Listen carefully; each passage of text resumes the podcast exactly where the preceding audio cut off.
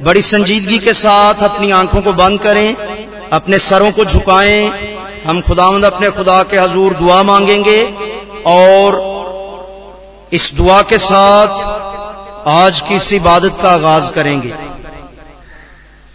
खुदावंद कादर मुतले खुदा मसीह यसु में हमारे आसमानी बाप, दिल की गहराइयों से तेरा शुक्र करते हैं। आज के दिन के बख्श देने के लिए इस ताजी नई रोशनी के लिए, हवा पानी और खुराक के लिए जो तूने मुहैया की, इस घराने के लिए तेरे हजूर शुक्रगुजारी करते हैं खुदा, जिनके दिल में तूने अब्दियत को जागुजीन किया। उन्होंने ये मुनासिब जाना कि वो तेरी इबादत करें, तेरी शुक्रगुजारी करें, शुक्रगुजारी की कुर्बानी तेरे हजूर गुजरान सकें। तेरा शुक्र।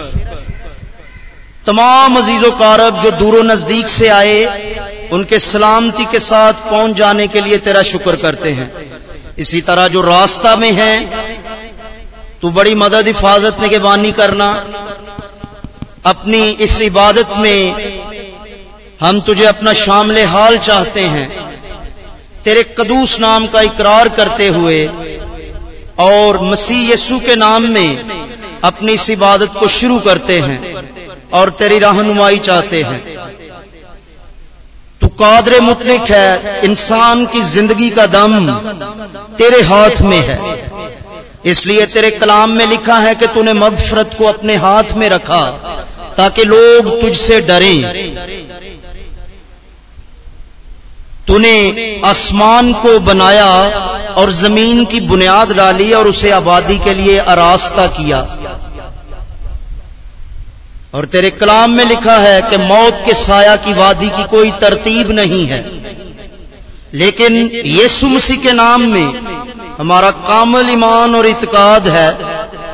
हज़ार साल पहले तूने अपने बंदों, नबियों की मार्फत बनिनो इंसान को यह बताया कि जितने खाक में सो गए हैं, उनमें से वो तेरे जी उठेंगे।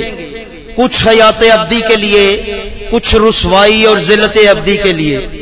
हमारे बुज़ुर्ग नादर जेम्स, जो इस दुनिया से चले गए,